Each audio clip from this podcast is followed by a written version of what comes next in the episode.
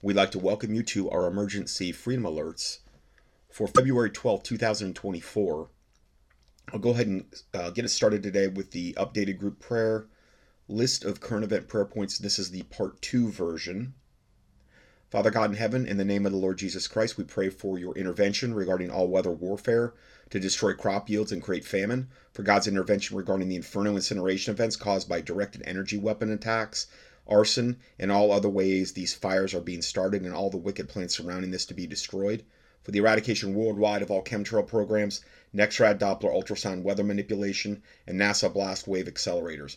For the destruction and neutralization of all radiation sources, especially 4G, 5G, and 6G radiation coming from the base stations, towers, smart meters, smartphones, etc., and the thousands of satellites being launched sending intense microwave radiation over the entire Earth specifically for God's judgment on the companies of SpaceX, OneWeb, T Telesat, AST and Science, Omnispace Amazon, and Earth Now, and for the physical protection of our families and animals from these EMFs, for the eradication of all pan- pandemic plagues worldwide, for the destruction of the exploding GMO weaponized tick and mosquito populations everywhere, for the destruction of the mandatory vaccine mandates being implemented and that the truth would come out about them, for the destruction of the wicked factions of modern medicine, the pharmaceutical and the vaccine industries, for God to stop and defeat the demiurge, which is the god of chaos who seeks to destroy all of humanity and infest humans with the AI parasites, primarily via the DNA defiling vaccines,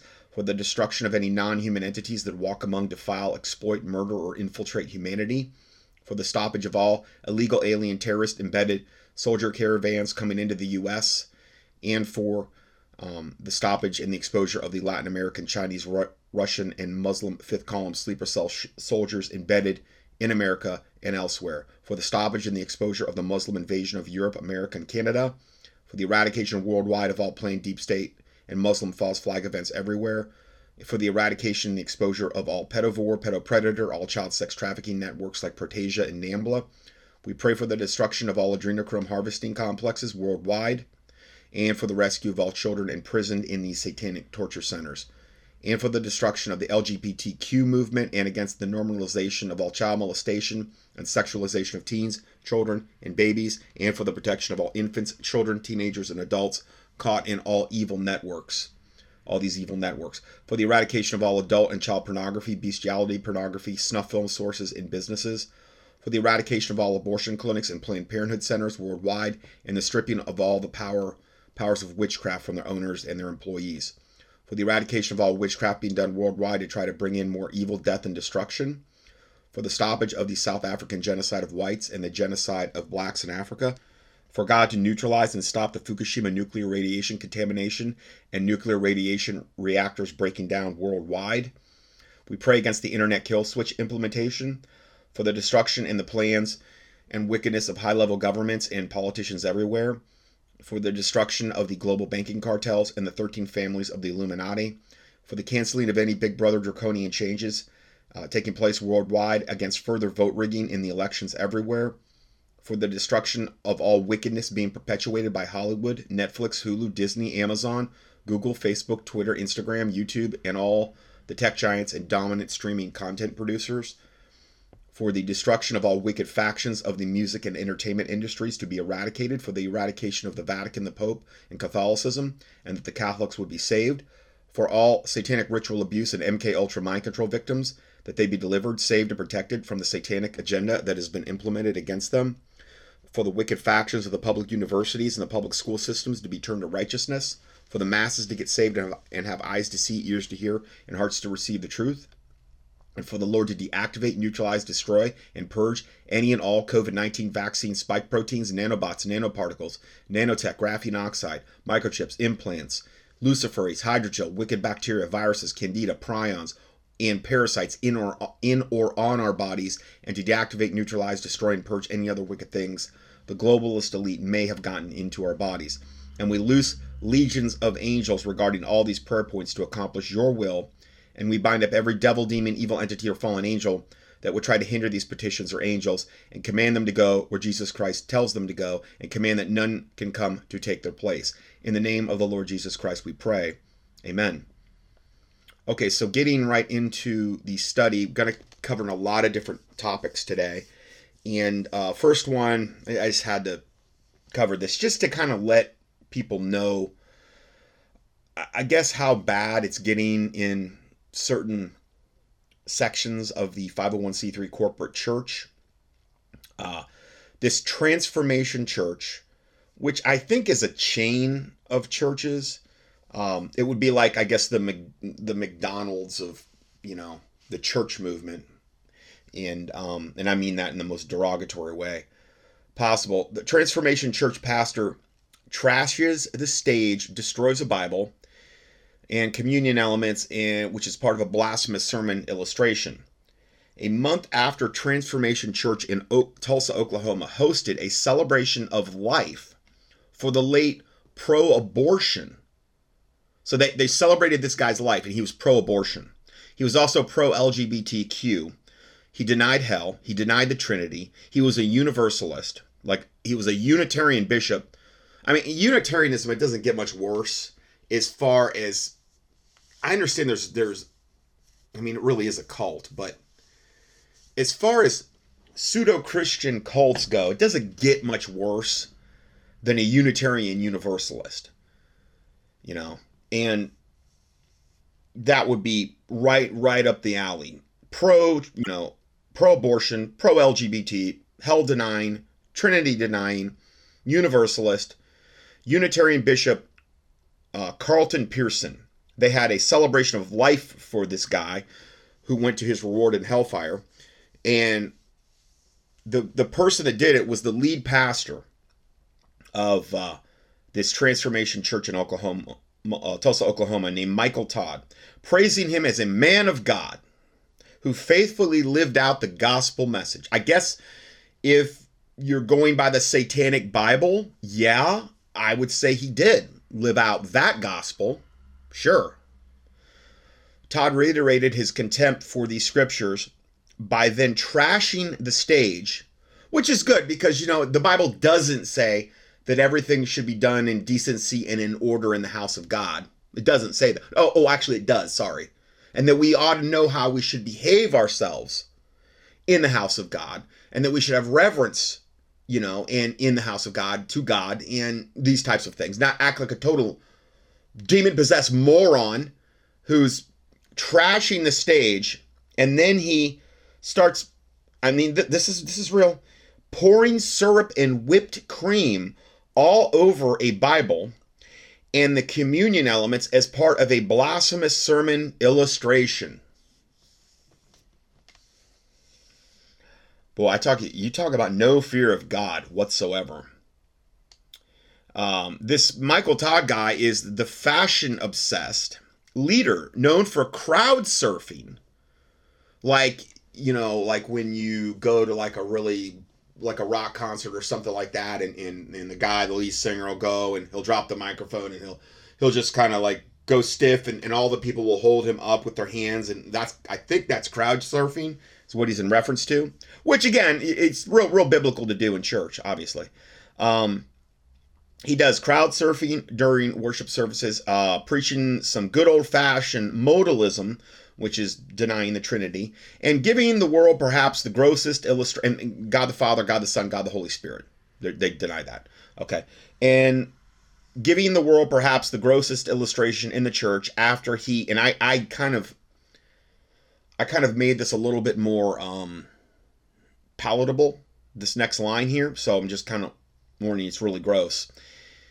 He gave the world's perhaps the grossest illustration in church after he twice snorted and then spit and blew snot into his hand. The, he blew snot and spit into his hand and then rubbed it into another man's face. Now I don't I don't know was he trying to you know I, I who I mean, I, I'm almost speechless. I, I what do you say to this? I mean, this is just blasphemy everywhere you turn in a place like this. And as the Bible says, and my people love to have it so, or the ones that would identify. Now, I'm not saying all Christians, but in in this case, those Christians that go to a nut house like this, an insane asylum called Transformation Church, they do love to have it so. You know why I know that? Because they keep going back every week.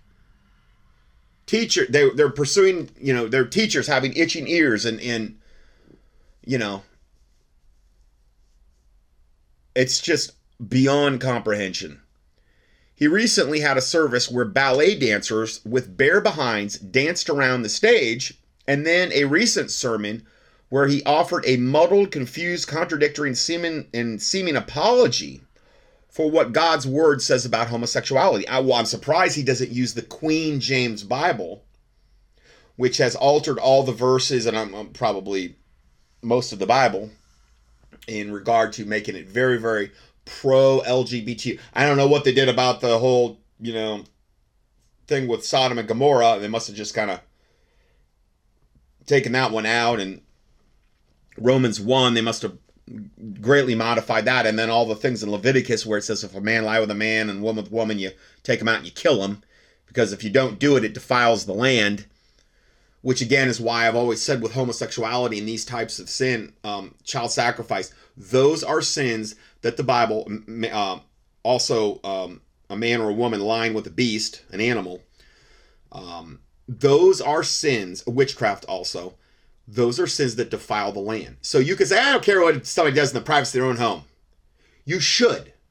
Because whatever they're doing, if it's wicked, let's say you've got an LGBTQ, men with men, sodomizing, and let's say they're also witches, which it really goes hand in glove, and you know they're going to be pro choice.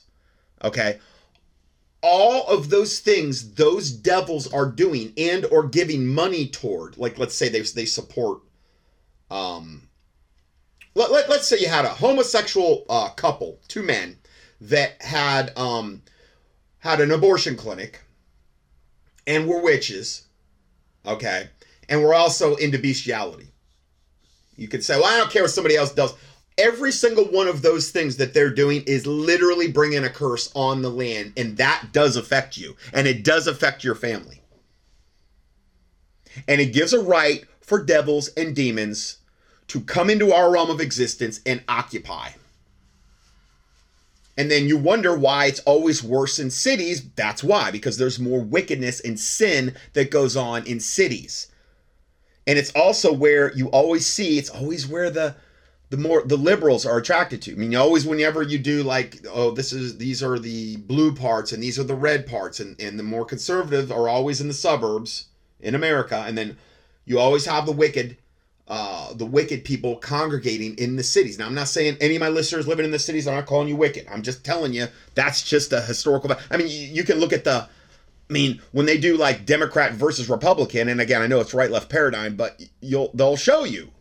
You you probably seen maps, and it's like, yeah, it's not a coincidence. Because when you get away from the cities, then you're you're getting away from that concentration of sin. There's also a lot more things that are accessible from a sin standpoint, typically in the cities, like strip clubs and abortion clinics, and um, you know, more. There's more like uh, bars and stuff, and there's more access to illicit drugs and illicit everything in cities than there would be in a rural community. Okay.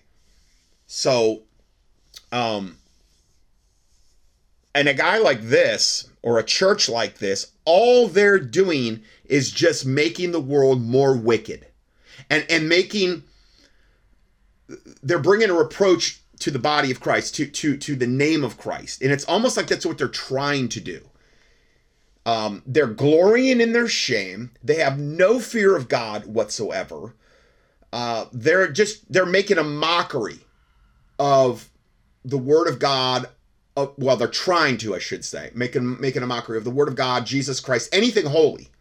It's like they're so demon possessed, yet they call themselves Christians but they're trying to do as much damage and make Christianity look like the biggest mockery that they possibly can because that's what their actions are. That's what they're doing. That's the motivating factor, evidently, is, is they really want um, Christianity to just look totally powerless, totally ridiculous, and no different than the insanity that I think you would see just elsewhere in the world uh, and in a lot of other places. Uh, going further, let's see here. Um, further, one of the pa- one of their pastors, I guess the pastors at Transformation, justifies his continual cussing by confessing that quote I have never felt a conviction of the Holy Spirit. Well, he wouldn't feel a conviction about evidently he's cussing in front of people while he's doing sermons. Okay. Why would he feel a conviction by the Holy Spirit when the Holy Spirit does not dwell in him? He also has no chastening of God like anyone else here. Why? Because they're not God's children. Because if you be Christ, well, then you're Abraham's seed heirs according to the promise. That was the verse that came in my head. But um, you're going to be chastened of God. And if you and if you be without chastisement, meaning like without discipline, if you do something wrong and you stay in habitual sin against God, God's going to chasten you. He's going to discipline you. He's going to it's like a father spanking his child. If ye be without chastisement, though, then you're bastards. Well, why would he ever have a conviction of the Holy Spirit when he's never known the Holy Spirit? That doesn't surprise me one bit. Um, and so he's never felt a conviction of the Holy Spirit about this, and then argued on his podcast that belief in the Trinity is a non essential issue and that it should not be considered cheating if a married man is caught dancing and twerking with another woman. So, yeah, that's the kind of church that transformation church. Yeah, they're going to transform you into twice the child of hellfire, like Jesus talks about. Then we have this blood sacrifice ritual at the Grammys. As Olivia Rodrigo smears blood on her face, uh, the walls behind her leak blood during her song Vampire, while Taylor Swift was seen in the audience dancing along to the bloodletting performance. Yeah, rising star Olivia Rodrigo performed her hit song Vampire at the 2024 Grammys on I, I guess she won all kind of awards, and I, I saw a little bit of this clip where she's singing and there's blood coming out from like the backdrop behind her, and Taylor Swift's up there dancing and stuff, and um, I'm, I'm seeing more and more stuff where Taylor Swift's not even a woman; it's a guy.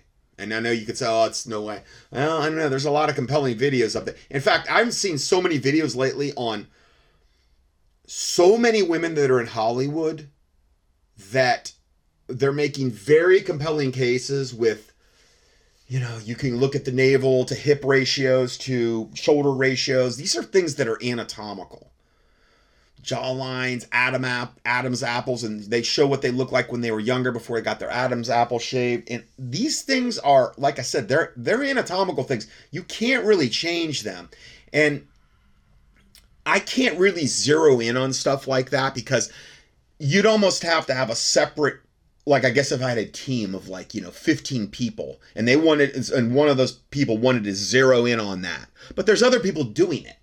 You know what I mean? But I'm just one person, so I, I can't do that. Um, I have mentioned this type of stuff, and it's a well-known fact that you know Michael Obama, which uh, Barack Obama has called him Michael several times in in public speeches. I've I've played the clips before. Um, 100% it was known he was a guy before when they were together at the beginning. But they they yes, it was always the plan to put um Obama, Barack into office, but the thing is is that they couldn't they they knew the world was not ready for an open trainee to homosexuals with one as a woman appearing that. There, there's no way they were ready for that yet. Now we're probably getting pretty close there. But so what they did with Michael is they're like, okay, well you can have your whatever. Then he didn't even get a sex change because you know you can look that one up anyway. Um, but he is basically a trainee, and it's been well known. Um, Joan Rivers month before she died, came out reporter came out. I played the clip before, and he asked her about Michelle Obama, and she's like, "Oh, please, everybody in Hollywood knows Michelle's a Michelle's a trainee." You know, everybody, and she was dead within a month. It's it's like so many things that are just so well known that are so matter of fact, but nobody in Helly would dare speak a word about it because their careers would be over and or they'd be dead. Um, there, but it's an open, it's a totally open secret. Okay, and that's the case for so. I, I'm I'm just seeing more and more compelling evidence of this. That that study I didn't do too long ago on Shania Twain. They're not. If you actually look at the way these so-called women are actually built, especially when they were younger, before they came up, they're not built like women. Now, they're not. I don't think everyone is is an is an obvious trainee. I don't think that. But trust, there's stuff they can do for their hips too, and there's stuff they can. They they do all the surgeries to try to make themselves look like women. Um, but I saw a video the other day on on Taylor Swift, and I mean it was pretty tough to deny. Pretty tough to deny. Um. So you just have to accept the fact that at that level there is nothing there's nothing too wicked that they're not going to try to push and condone so i was listening i, I saw a little clip of it and i'm like that has got to be the worst sounding song this vampire song. And then supposedly she had won all these other grammys or whatever i'm like it just it sounded so talentless as well on on top of everything else. It was like wow there i mean it's gone to the point in hollywood and i've heard a lot of the hollywood performers say this they're like a lot of the people you would see in hollywood on tv or even singers i mean there's all kind of ways they can auto-tune voices and things of this nature and the, acting some of the actors who i always thought like when i was growing up i'm like how did keanu reeves because he just seemed like the most horrible actor. Like he could not act at all, really, I thought. I never felt that, that he could, yet he got all these gigantic roles. Well, it, it depends on probably bloodline and probably also how far are you willing to sell out to Satan? What kind of deal did you sign? And a lot of people in Hollywood and in the music industry have said that's that's one of the as we go further in time, that's one of the key factors for if you're going to progress is how because there's people with far more talent, but they just they weren't willing to you know sell out to Satan to that degree. Um, so that's that's that's a very common thing as well. The 20 year old singer and Gen Z icon began with a somber performance explaining how she was taken advantage of by a vampiric lover, which soon crescendoed into her smearing blood on her face while the walls behind her poured out blood. Oh, isn't that neato? And then um, there's the there's a clip if you want to see it or whatever. Just your average Hollywood Satanism on display. And here's some of the lyrics. Uh, the chorus of Vampire is as follows I've made some real big mistakes, but you make the worst one look fine. I'm assuming she's talking to this vampire. I should have known it was strange. You only come out at night. I used to think I was smart, but you made me look so naive. The way you sold me for parts as you sunk your teeth into me. Oh. Blood sucker, fame, blanker, bleeding me dry like a GD vampire. Aren't those good, wholesome, wonderful lyrics that you want to bring your children up on? You know? Well, Taylor Swift's doing the whole witchcraft ceremonies on stage, essentially. And yet she's the wholesome one. She's the whatever. And it's, it's, all you see anymore is about Taylor Swift. I mean, they, this I'm I'm recording this while the uh, quote Super Bowl is going on. Supposedly, you know, biggest viewed, biggest betting. like, man, oh, I heard they were betting on what color uh, sweater will Taylor Swift be wearing during the game, and I would think I think it'd be red because isn't she like with that Kelsey guy, the Mister Mister Pro? Vax. In fact, that's why he supposedly is with her is a reward because he came out with did the Pfizer telling you to take your Pfizer shot and your your your uh, your flu shots and all that other stuff. That devil, Kelsey or whatever. Um, anyway, but evidently that was they were they were betting on that in Vegas. Evidently, that's that's where we're at as a society. Um, music industry sellout Taylor Swift was seen in the audience dancing along to the bloodletting performance. Uh, Swift is quite familiar with delivering dark performances at these kinds of events herself. In fact, she was recently accused of performing witchcraft. Um, yeah, even Newsweek covered that during her Eras tour, tour in 2023. They are all witches at that level, warlocks. They're all heavily involved in the occult. They're all sold out to Satan. They've all, you know, made that, signed that deal with Satan. They get fame and fortune. The entertainment industry routinely uses demonic, satanic, or Masonic imagery during performances by top singers, with cheerleading by the mainstream media, like Sam Smith's song Unholy at the 2023 Grammys, brought to you by Pfizer, the Pfizer kill shot, of course it is. And then Katy Perry's Dark Horse at the 2014 Grammys. Uh, I'm pretty sure I did a study on that. I might have done, uh, yeah, I think I did one on Sam Smith's Unholy. I did one on Katy Perry's Dark Horse. Little Nas, I've also, also done at least two or three reports on that devil. Uh, Little Nas X's Call Me By Your Name at the 2021 BET Awards. And then Madonna's song Illuminati in her Rebel Heart Tour 2020. So yeah, yeah, that's where we're at. And then oh, here's that here's that video. Is Taylor Swift a man? Lipstick on a pig the trainee agenda. There's a whole. It's only about five minutes, you know. So I give you I give you the link to that in the PDF. All right, let's go further. Uh, switching gears, I've heard a lot about this, and as soon as I heard it, I knew they had um, uh, got it wrong. And I'll, I'll explain that in a, in a second here. The, the current location of Satan's throne talked about in Revelation 2, in Bible places. Pergamos, aka Pergamum. Revelation 2:12 and 2:13. And to the church and to the angel of the church in Pergamos, write, These things saith he which hath the sharp sword with two edges. I know thy works and where thou dwellest, even where Satan's seat is.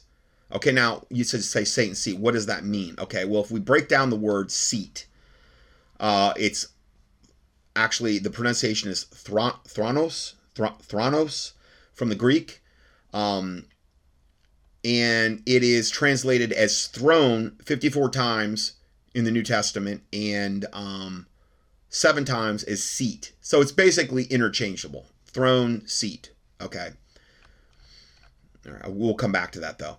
I know um, I know thy works and where thou dwellest, even where Satan's seat is, and thou holdest fast my name and hast not denied my faith, even in those days wherein Antipas was my faithful martyr, who was slain among you where Satan dwelleth. Okay, so Antipas was slain where Satan dwelleth. Well, that's also where Satan's seat is.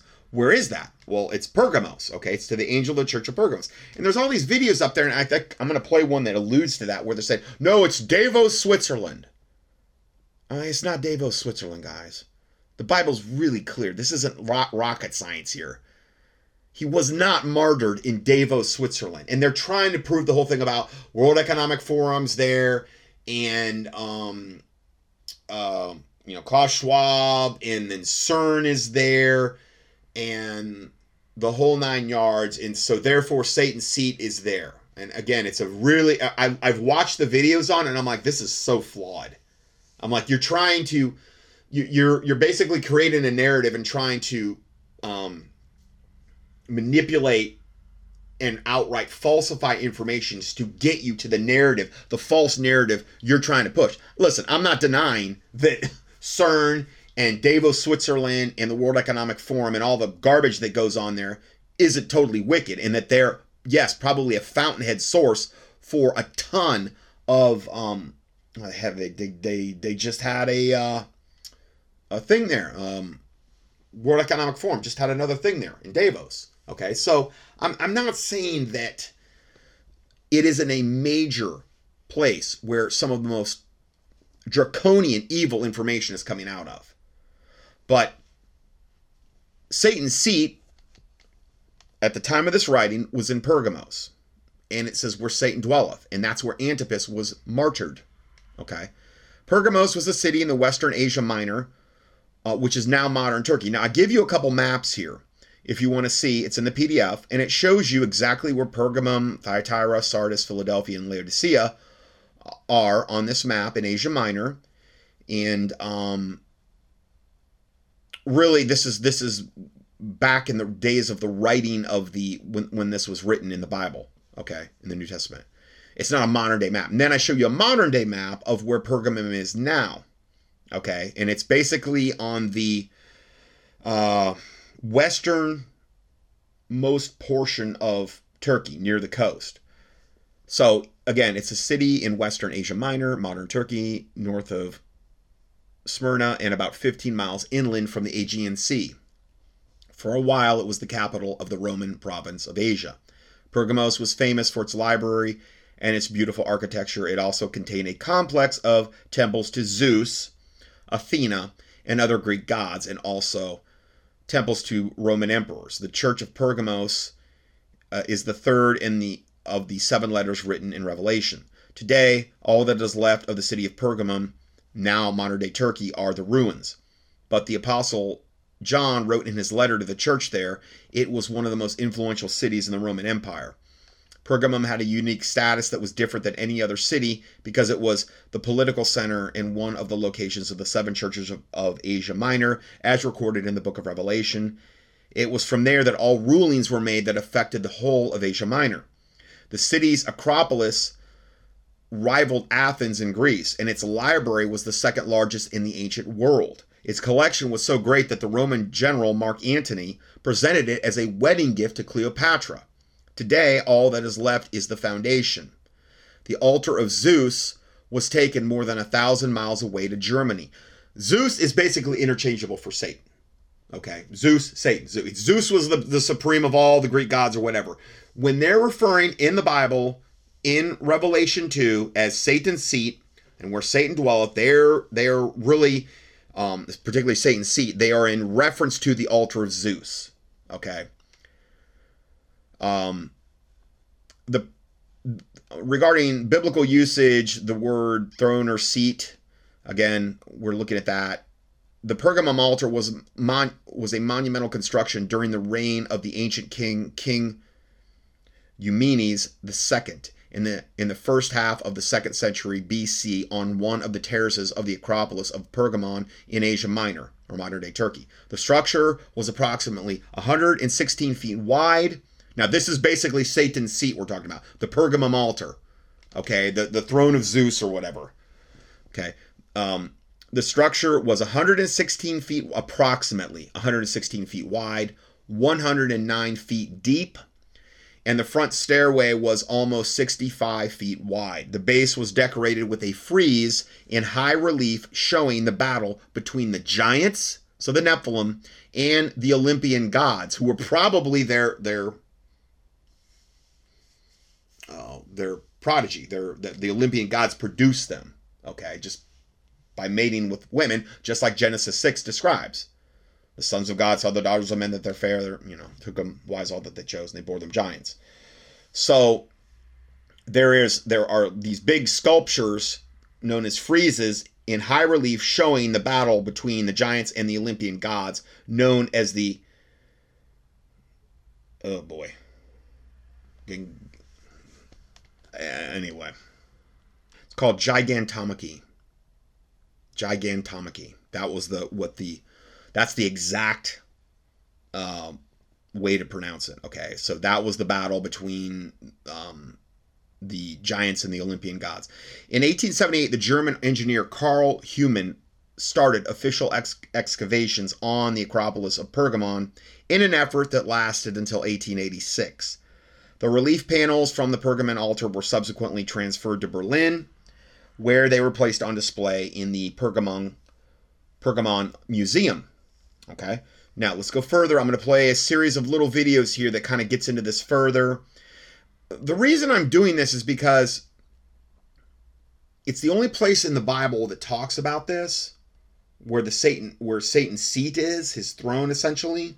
And who knows how much this may come into play going into like the tribulation period when the antichrist and false prophet comes. Who knows that that might also become a really big thing for the antichrist for him now I'm, I, I know there's not really bible for that but you know obviously we don't know everything that's going to happen in the tribulation we, we, we're not privy to every single thing that's going to go down and it just wouldn't surprise me if this is something that was coveted by the antichrist. And if they could move it from you know pergamon in in turkey all the way to berlin and they could you know erect it flawlessly essentially like it was there why couldn't they do it again if the antichrist wanted that? Okay? So uh, anyway I, I thought it was interesting. So let's go ahead and listen to some info info on this. Now but there are some modern connections to geneva that are pretty strange Geneva is the location of the headquarters for the World Economic Forum. Good morning, Klaus. Okay, so he's talking about this whole thing with this Geneva controversy that I've seen so much lately about Pergamon and this in the the throne of Satan and this type of stuff. Okay, so he's kind of addressed that a little bit. Like, where are we?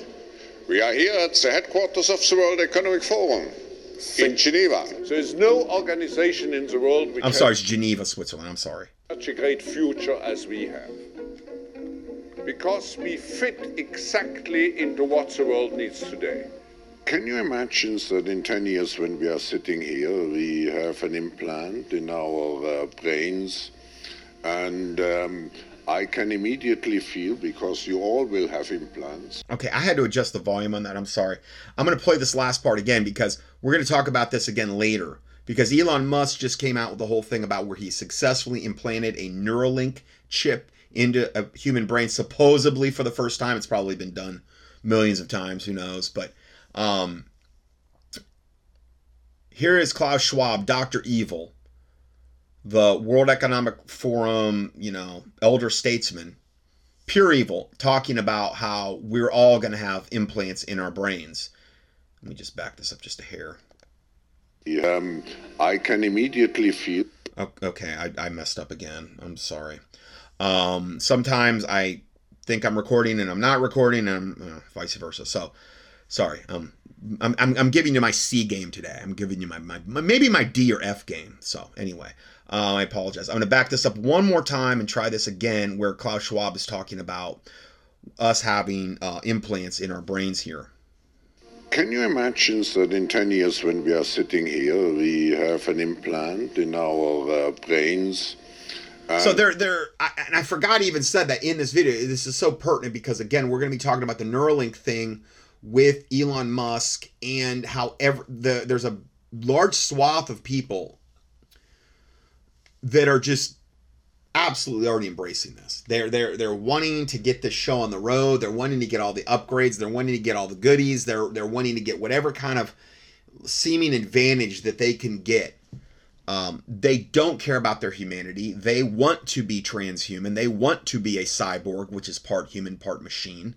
Uh, and they want to get that show on the road as quickly as possible. And um, I can immediately feel because you all will have implants. And many I ain't gonna have an implant. Sorry. Things are headquartered in Geneva, such as the World Health Organization, the World Trade Organization. The United Nations have at least 12 different headquarters there, an organization for migration, as well as labor organizations, computing centers, the International Bureau of Education, and a conference on disarmament, and the list goes on wow. and on. They're showing all the things that are and yes, I mean, that could be a major capital like, and I think it already is, center for almost every evil, wicked agenda on planet Earth. If you had to pick one spot on the Earth where that was going on, it would be definitely Geneva, Switzerland. Within the past few years, multiple edits have been made to the Wikipedia page on Antipas saying that he was actually martyred in Lyons or right. Geneva, Switzerland. Right. This caused this theory to be spread in multiple places across the internet. But in order to know the true location of Satan's throne, we just simply have to read the verse prior to that verse in Revelation 2. To the angel of the church in Pergamum, write, I know your works and where you dwell, where Satan's throne now, is. Notice he's he's reading a different version. Okay, but it's Satan's throne is Satan's seat. Okay, and that that word seat also means throne, and that was straight from the Greek. So, and you hold fast to my name and did not deny my faith, even in the days in which Antipas was my faithful martyr, who was killed among you, where Satan dwells. According to the book of Revelation, we can see that the location of Satan's throne is in Pergamum. But actually, there's a deeper connection to be made here, one that may tie Geneva back into the equation. But first, let's look at why Pergamum is referenced as the location for Satan's throne. When it came to worshiping the gods of the empire, Pergamum was exactly the right place to be. Nearly every major deity had a temple here. No matter what you desired, or what you needed, or what you dreamt for, the gods would offer here to fulfill that for you.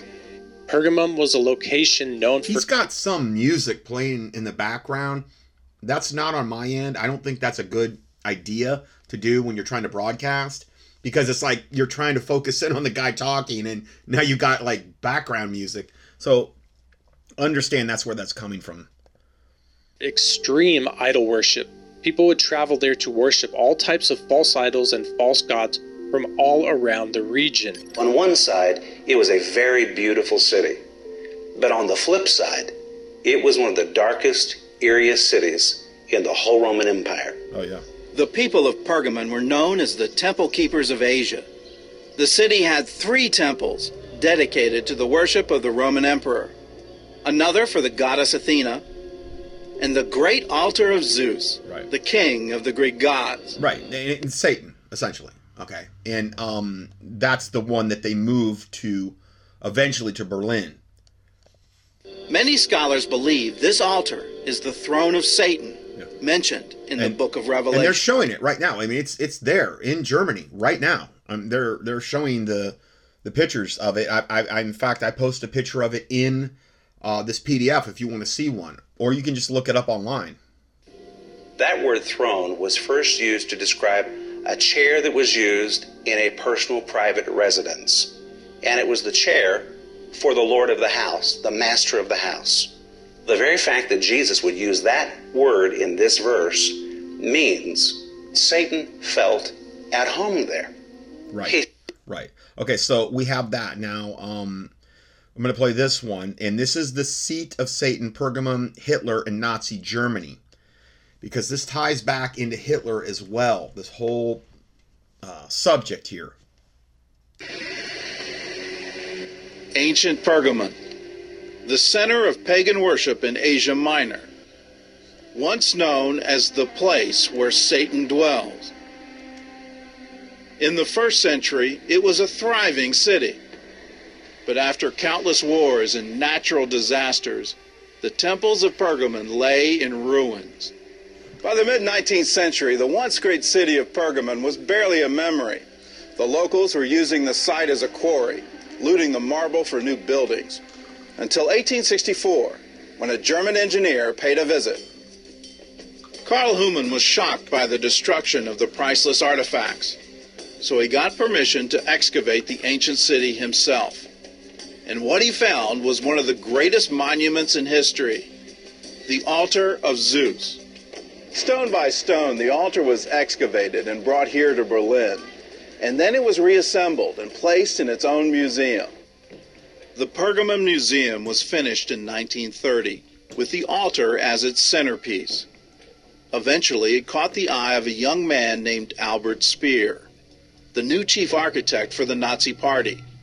Adolf Hitler had commissioned him to design the parade grounds for the party rallies in Nuremberg. And for inspiration, Speer turned to the Pergamon altar. Speer gives all the credit to Hitler. I think that he's like a good interior decorator that someone hires, and that client already has the ideas of what he wants to do. It's literally showing Speer and Hitler looking over, I believe, blueprints for this in these archive pictures. And the decorator agrees with him and just fulfills them. So that's what Speer did. Using the altar as his model, Speer created a colossal grandstand at the rally grounds. It became known as the Zeppelin Tribune. After the war, only a small part of it was left standing. In the middle of the grandstand, where the altar to Zeus stood in ancient Pergamon, Albert Speer well, built a replica of the model. It was a much larger replica of this, and it wasn't. It wasn't exactly the same. It was. It was. Um. It was patterned after it, but it would almost like if you look at the the altar of Pergamon now, Satan's throne or whatever. It had these columns in the middle, and those had to be taken out in order for where Hitler would stand to speak and but it was it was in the same kind of rectangular pattern and it was patterned after that and I'm sure that there's a really heavy duty high level satanic reason for them patterning that after the this um uh, altar of Zeus altar of Satan essentially Hitler's podium. Hitler wanted to create what he called a mass experience, and Speer came up with the perfect idea. Most of the Nuremberg rallies were held at night, so Speer surrounded the grandstand with 150 searchlights. The columns of light extended for miles in the sky, right creating the mystical effect. they're showing this and I mean it is just like this gigantic curtain of light I mean you talk about something that would be overwhelming if you were there and you were hearing Hitler speak now I'm not I'm not justifying anything. I'm not what he did, but for, as far as from a mind control standpoint, from a grandiose standpoint, you've got this gigantic uh, structure that's patterned after the altar of Satan, and Hitler's in the middle, and there's these spotlights that are like every 10 feet apart that ring this whole complex. And I mean, I don't even know how many people are, are in this complex. I mean, it could be two, three hundred thousand people. I don't know. I mean, it is that big, and it's rung all the way around with these spotlights pointing straight up, and it's like this curtain of light that they're creating.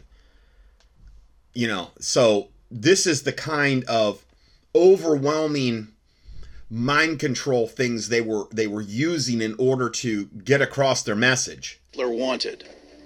The concluding meeting in Nuremberg must be exactly as solemnly and ceremonially performed as a service of the Catholic Church. And, and Hitler used the Catholic Church and the Protestant Church when he would tell them to preach, you know, um, the whole thing where the, the bastardization of Romans 13 and this type of stuff, where you know the um, where they were they were basically twisting those verses to say that whatever the government tells you to do, you do that because they're always a force for good. Yeah, but what about when they're not a force for good? Anyway, I've done a whole teaching on Romans 13. You can you can key in at contendingfortruth.com, but um you know, he he wanted to use the churches which were basically once he got in there and once he took over, they were nothing more than extensions of him to push his propaganda, his rhetoric. I mean, you wonder how that stuff can go on at that transformation church. Well, look what was going on with the churches in Nazi Germany. They were basically be as a tool of Satan or tool of Hitler to push that rhetoric. And evidently, the people in there thought it was okay to go and, and to kill the, the undesirables and the Jews and the gypsies and, and, and all the people that were put in the concentration camps and to implement. And then maybe some of them didn't. I'm not saying they all did, but the thing is, is ultimately at the end of the day, for the most part, the whole country was going along with him, okay, and his agenda, and they were fanatical, so many of them. This effect was known as the Cathedral of Light, and it became a hallmark of Hitler's events. It was even used in the closing ceremonies of the 1936 Olympics in Berlin.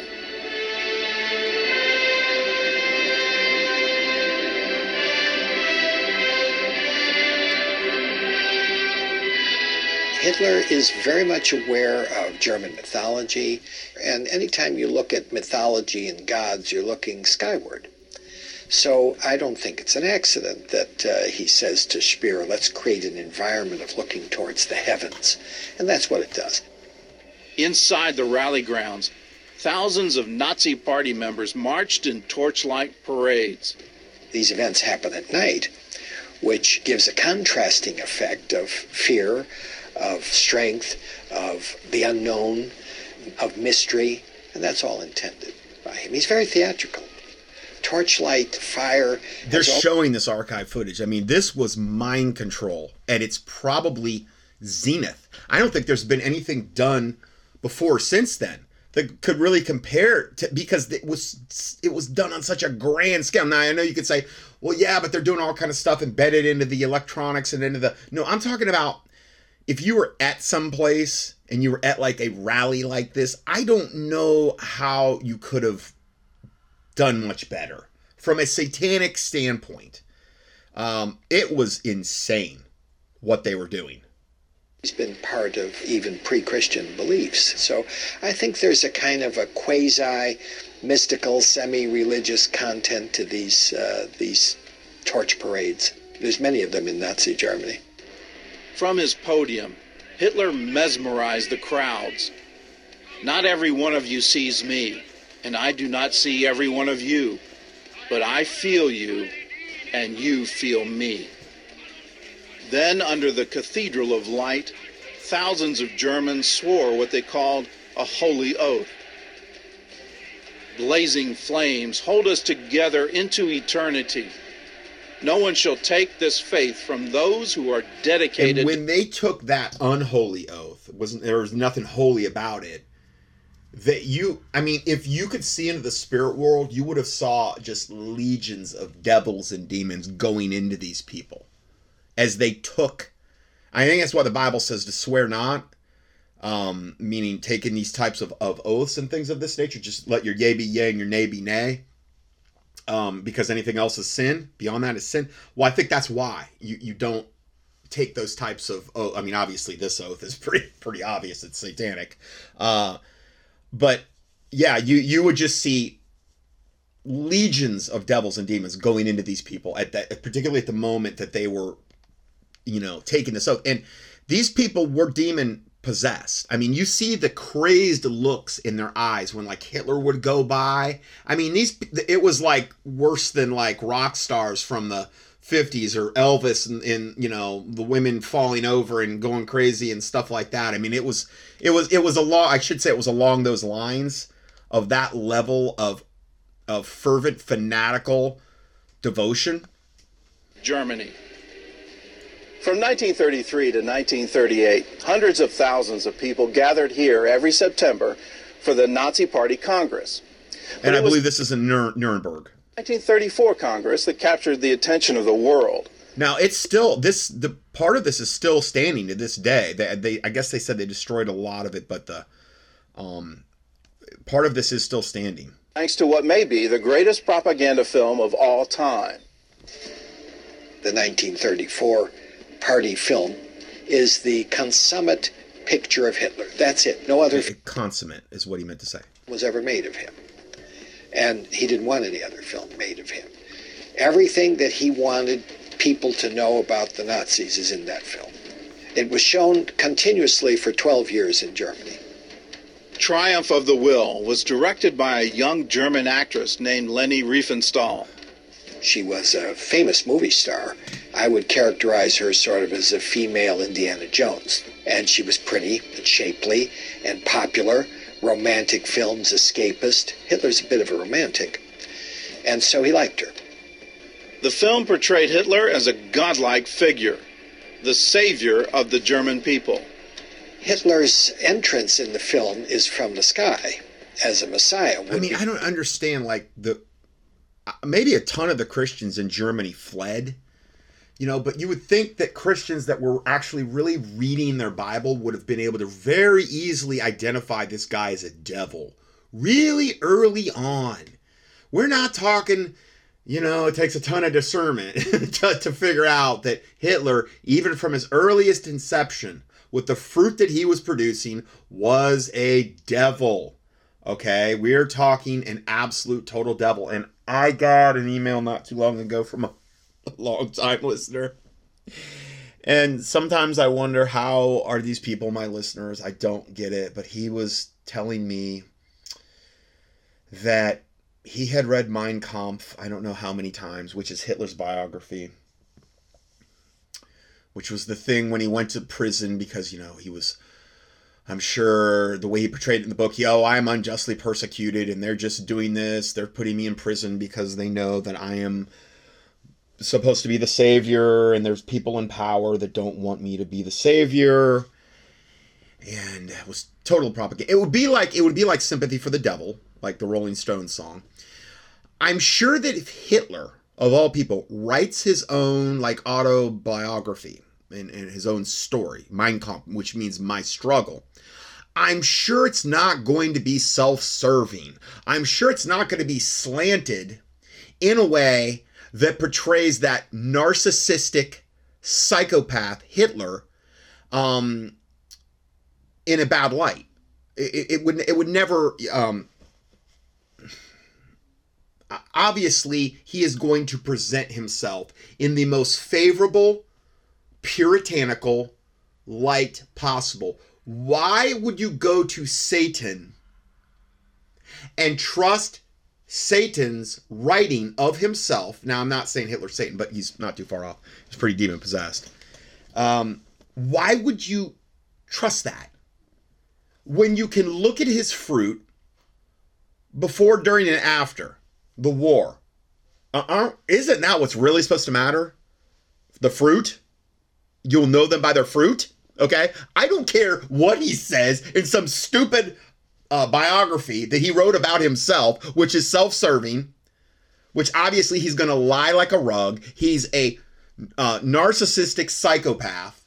He constantly needed all this adulation and, and to portray himself as this god and this savior like figure. He was an incredibly pathetic little man, is what he was.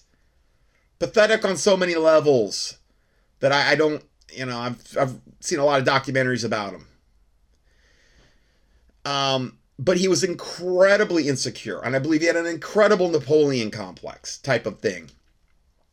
And of course, he's going to portray himself as the um, persecuted, martyr like, savior like figure to to people that are willing to listen and evidently and, and, i understand at that point there was a lot of people that wanted to hear his message because of what what happened after world war one and um how germany was put in this position where you know they were economically wrecked and you had the weimar republic and, and you know you could have a wheelbarrow full of money. It couldn't even buy a loaf of bread. People in that condition, in that environment, are going to be much more willing to listen to somebody like Hitler than they would be if things were going all fine and dandy cotton candy.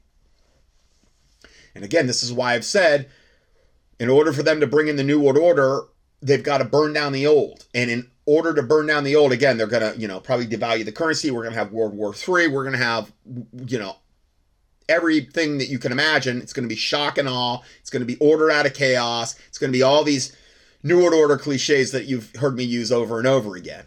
In order to bring us to maximum desperation so that we will accept the Antichrist and false prophet and whatever they offer us. And, and will accept cashless societies and things of this of this nature. Well, they were in kind of a similar situation in Nazi Germany, and that's one of the big reasons they were so amiable, so uh, susceptible to his message. Okay, and then he had all these millions and millions of dollars behind him, primarily from IG Farben.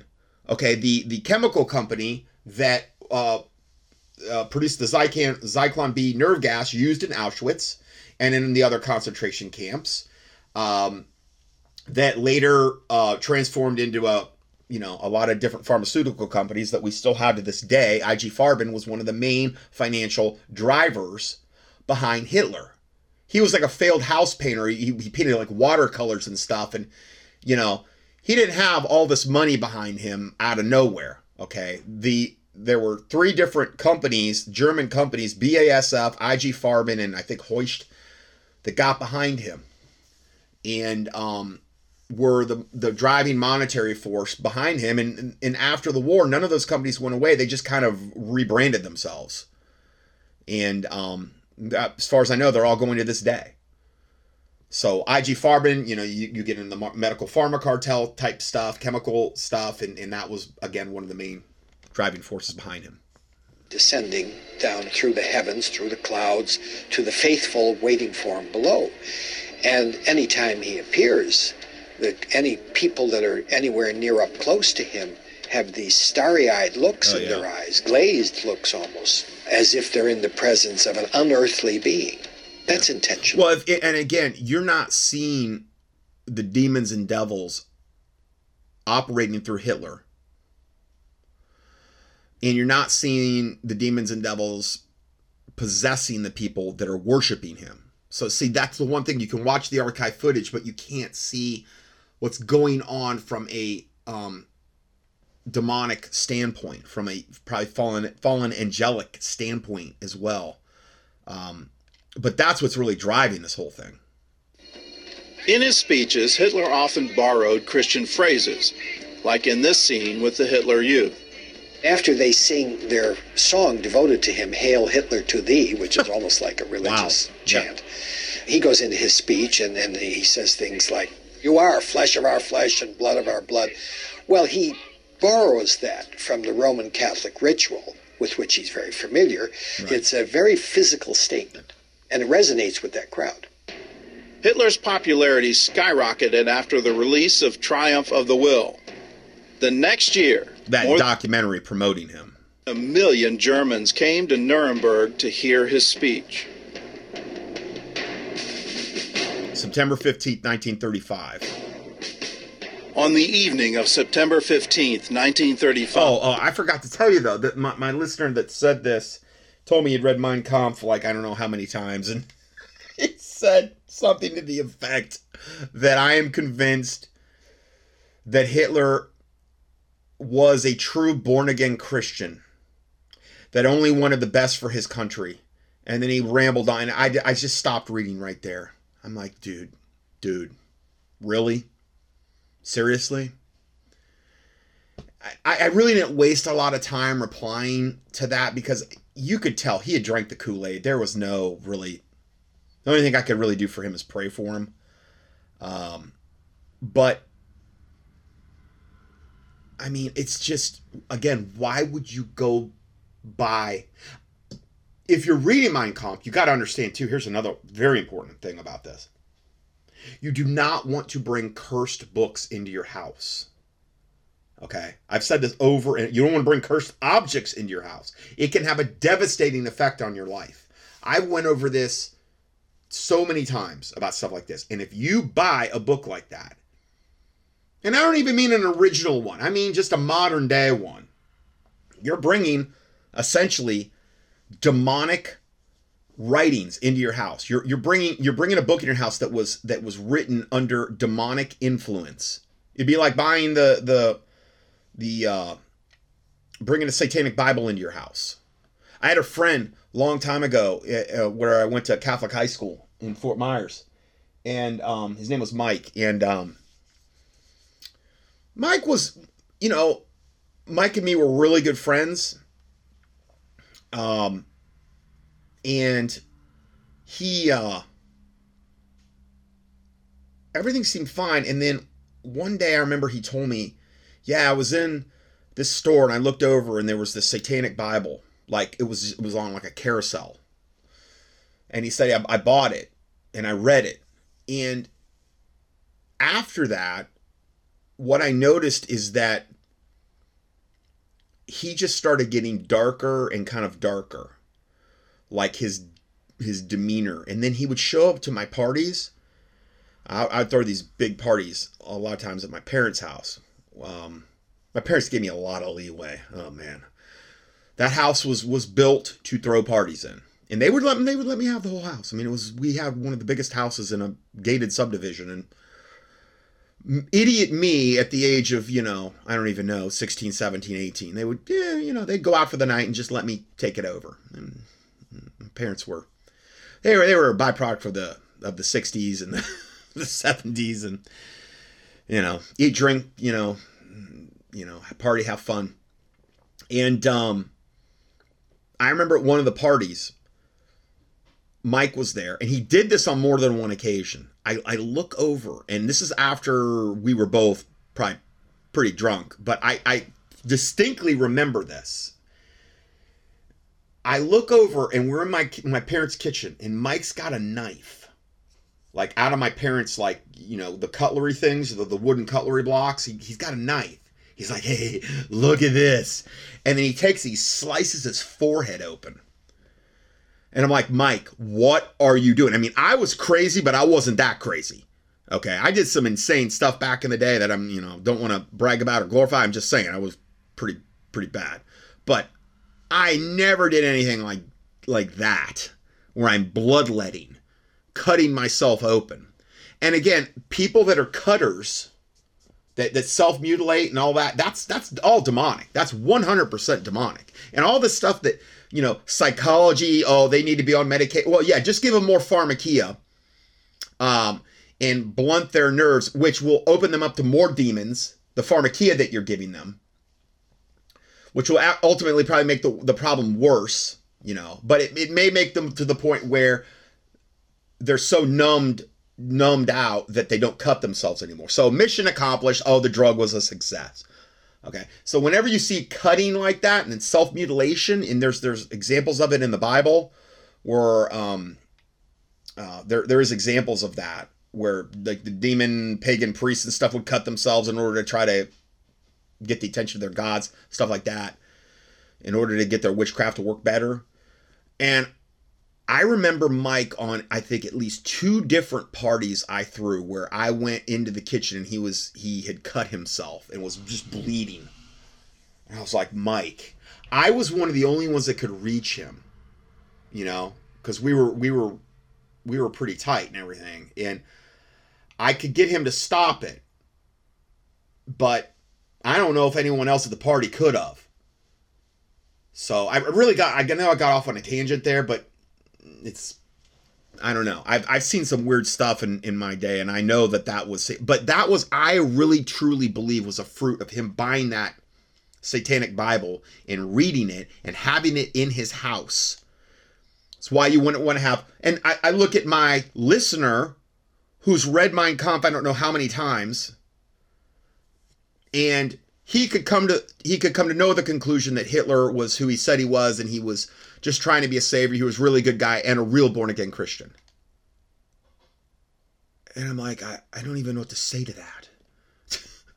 where where could I, I? I did respond, and I did respond in a short way, and just with the overwhelming proof that Hitler was.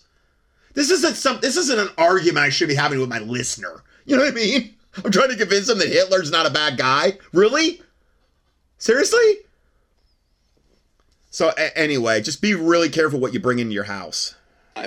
Hitler announced the Nuremberg Laws, laws that took away German citizenship from Jews.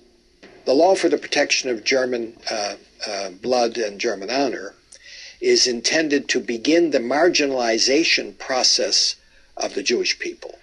Hitler had a lot of popular support for much of his time in office one doesn't get popular support by saying to the public, we're going to put Jewish people in gas chambers and then incinerate them. Yeah, I mean, that's ex- exactly. And that's where it all ended up. And it wasn't just Jews, it was Jews, gypsies, undesirables, handicaps. I mean, anybody that, that didn't fit the whole Aryan fifth root race, God man, that they were supposedly trying to create. Okay, which was also, a lot of that was based out of Darwinism as well because it's survival of the fittest and the Jews and the blacks and those types are are lower in the evolutionary food they're they're not as evolved from the monkeys as the Aryan godmen are and therefore we need to eliminate them and kill them. I mean this is all satanic. Every bit of it. So yeah, just total insanity. Do that. What he did was gradually marginalize them.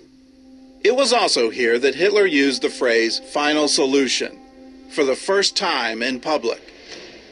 Bitter complaints have come in from countless places citing the provocative behavior of Jews. This law is an attempt to find a legislative solution.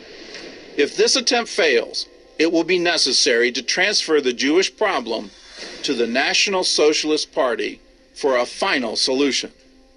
The Nuremberg yeah. laws stripped the Jews. I mean, I just saw a documentary on Anne Frank the other day online. And the links that the Nazis went to to just I mean and, and, the crazy thing if, if you look at Anne Frank and her diary's real I mean the her dot her the diary was given to her dad. He was the only one that made it through the concentration camps uh, of the whole family once they took them away. He made it but they were so close to making it that family.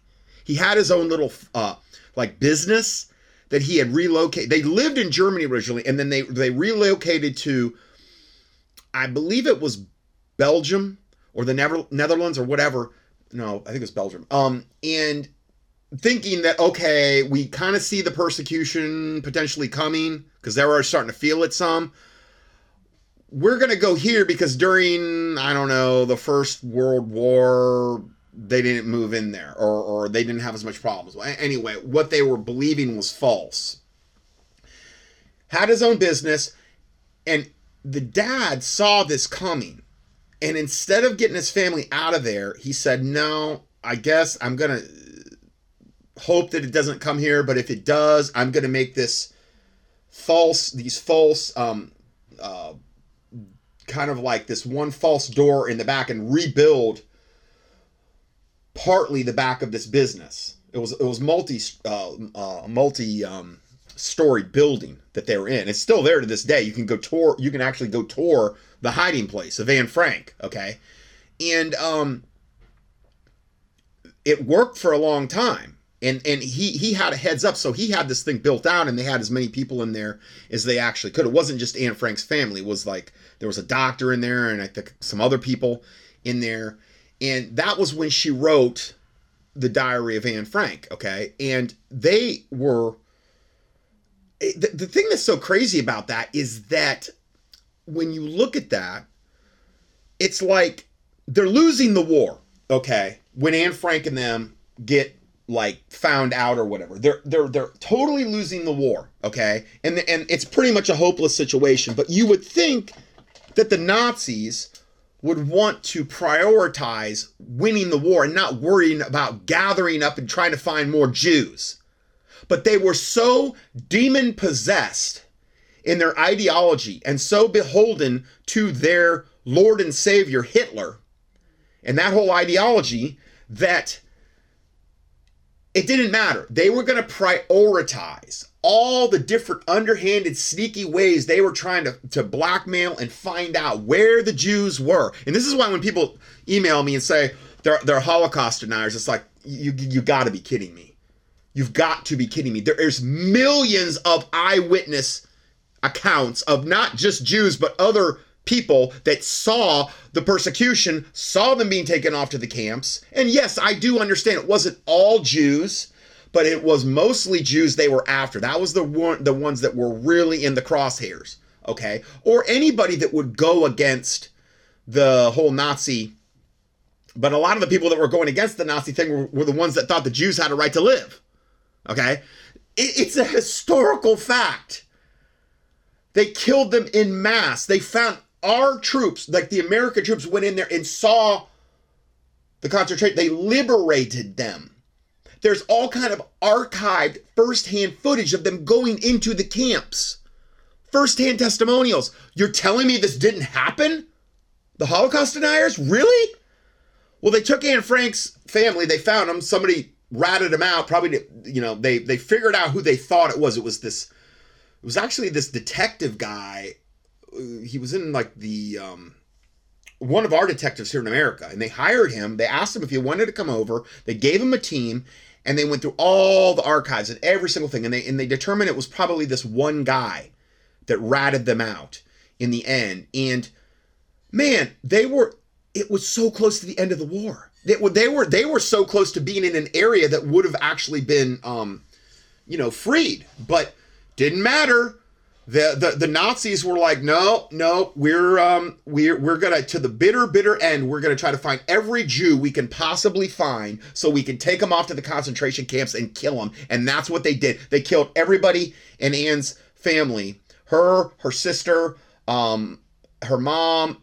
They didn't end up killing her her dad and there was others in there as well. And the dad was the only one that was ever able to return. And the one lady that had worked for him in this business who were covering for him because they knew that their boss was hiding back there. Okay. Well, what ended up happening is um, she had found Anne's diary after the raid from the Nazis and she hid it and she gave it back to the dad when he returned.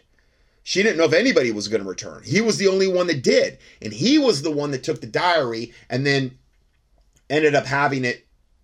They, what they did is she wrote some stuff about she wasn't getting along with her mom and, and some other stuff in there. There was more personal issues. The, the, the finished work you see in the Diary of Anne Frank was uh, basically the it was basically about her emotions about the war. It, it, it, took out the personal stuff with like her mom and the other stuff. Okay, so but he was the one that republished that. There's a museum there to this day. You can go see the hiding place. I mean, and that's just one of the many myriads and millions of proofs that the Holocaust did happen.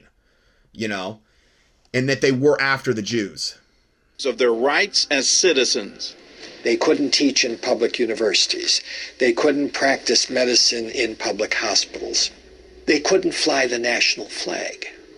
Then that was coupled with the Reich citizenship law, which said that Jewish people in Germany were subjects of the Reich but not citizens.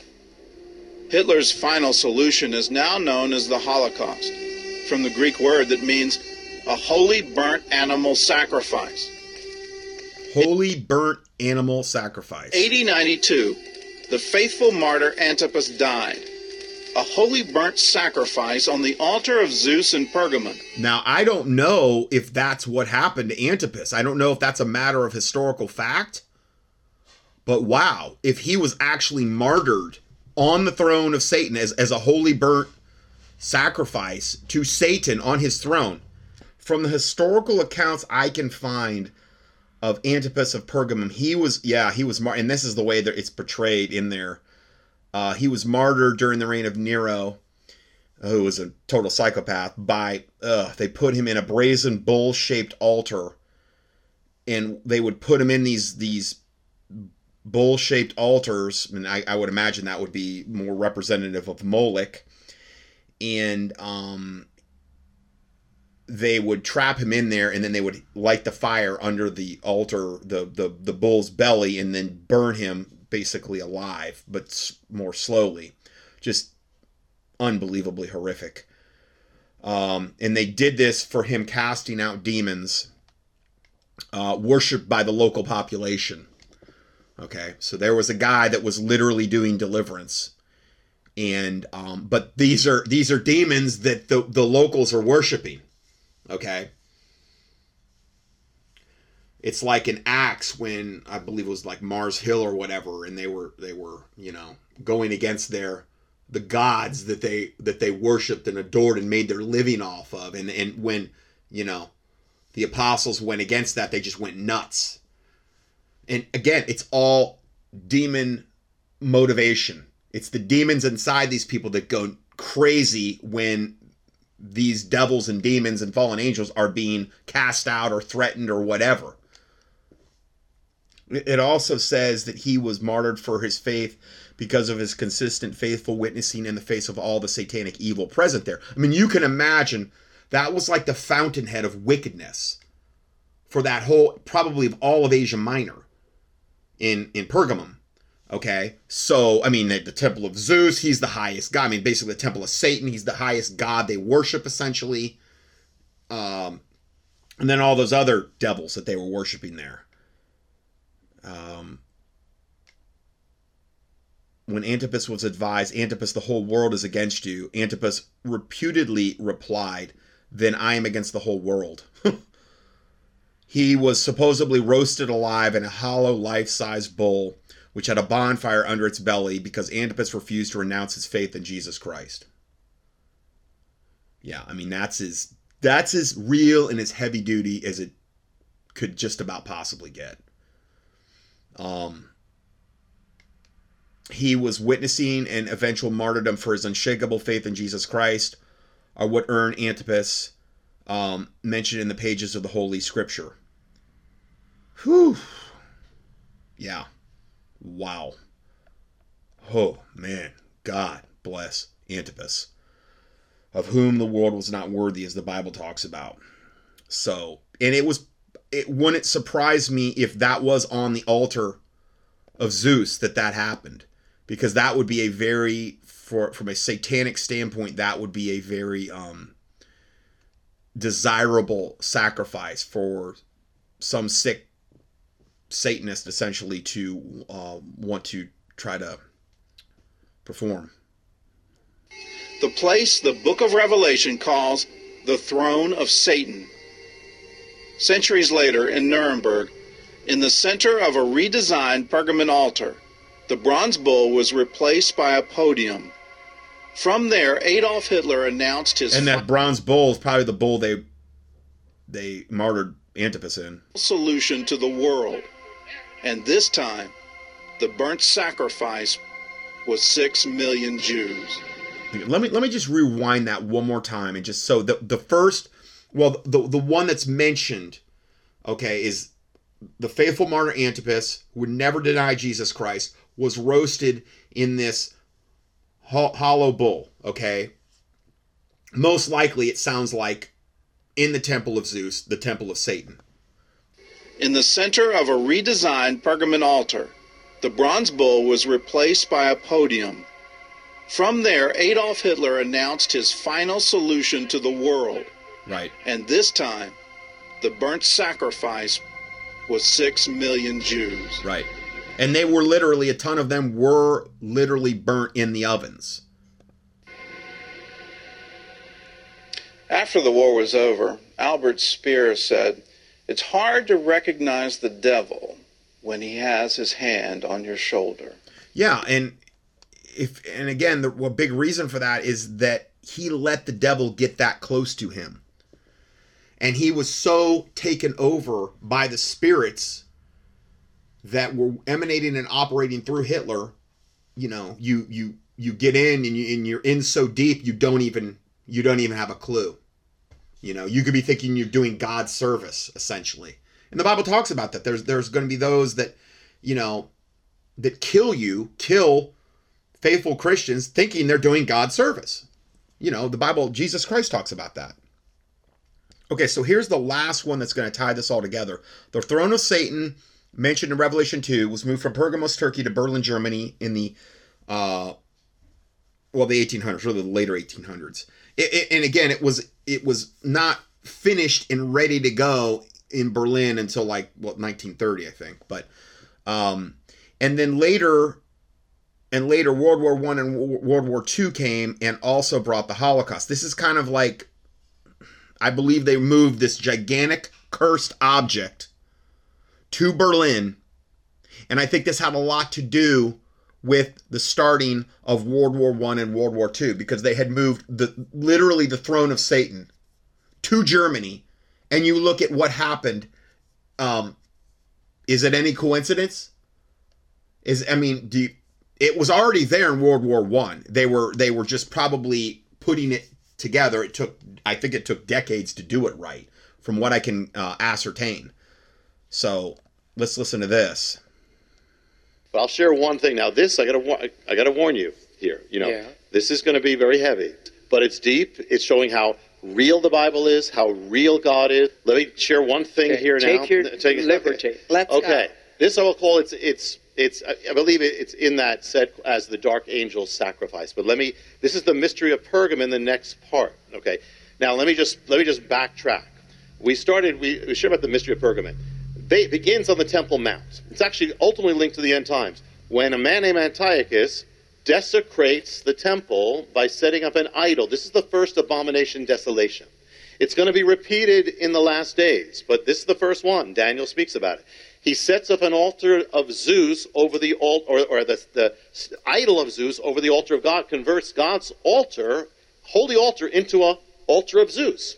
And with that, he launches a war to wipe out the Jewish people. This is satanic. This is Satan. This is going to be the end times, Antichrist. But he does it then by a miracle. The Maccabees rise up and they, they, they get to the temple. They win. They restore the temple, take down that idol, the abomination, restore Hanukkah. And you have the Hanukkah. Okay. Yeah. But the war doesn't end. It's almost as if the enemy is doing a counterattack Because at that same moment, a, an, a friend of Antiochus, the, the kind of foreshadow of the Antichrist, sets up another altar of Zeus, okay, on a gigant, on a mountain, makes a gigantic altar, and it is called, it is the altar of Pergamon, the altar of Zeus. Now, this is one of the big pagan things of ancient times, to Zeus. Now, when you get to the book of Revelation, and it speaks to the church of Pergamon, it says, it says to the church of Pergamon, it says, Pergamon is the place where the throne of Satan is. It says where Satan dwells. And what was in Pergamon was the altar of Zeus. Now remember, we spoke about behind all the gods, behind all, they're just masks. Behind it all is Satan. Behind all this stuff is Satan. So you have this place called the, the throne, the altar of Zeus, the altar of Pergamon, throne of Satan. Now, now I'm just going to going to kind of move it to where we are. All right. Christianity comes to the Roman Empire. Uh, ultimately, that altar is abandoned, fades away, goes into the dust, gone, dormant. The altar of the throne of Satan, dormant, 2,000 years. But in the 19th century, a man uncovers this throne of Satan, and he starts sending the pieces back to his homeland. And he first doesn't know what it is. It goes back in 1871, first pieces, and where does the and then then he, then they start excavating the entire altar. The throne of Satan is now appearing in the modern age, and he sends it back piece by piece to his ancient land, I mean to his homeland, where they reconstruct it. So now the altar of Satan or the throne of Satan is not in Pergamon; it's in Germany. Now, I'm not necessarily endorsing all the stuff he said at the beginning there with the whole. You know, the, when he talked about Maccabees and stuff like that, I, I'm more playing it to get the full context of what he's talking about here because this is the subject here. This Pergamon's altar of Zeus or altar of Satan. Germany. Germany now has the altar, the throne of Satan. And it actually, the first pieces arrive in 1871. That's the moment Germany comes into existence. Then in Oh, eight, wow. in 1878, they begin excavating the entire altar. When they do that, 1878 is the year that anti-Semitism begins in Germany. So now Germany has the the throne of Satan. And now they finally complete the altar in the year 1889 in Berlin. Is now the throne of Satan in Berlin is completed. That same year, a baby is born in a Germanic land whose name is Adolf Hitler. In the year that the altar comes. But now what happens is Germany is going to be the cent- at the center of the first global So he's tying this in with the birth of Hitler, the rise of anti Semitism. Uh, I mean, you know, it's pretty compelling. destruction of the in, in the world. The First World War is going to be centered on that, on Berlin, which has the altar of Satan. Actually, let me say one more thing about about about this baby. I mean, Is that- regardless of how you might feel about that, Berlin did get, and this did start in the late 1800s, and they did start bringing the altar there. Okay, so that can't really be disputed.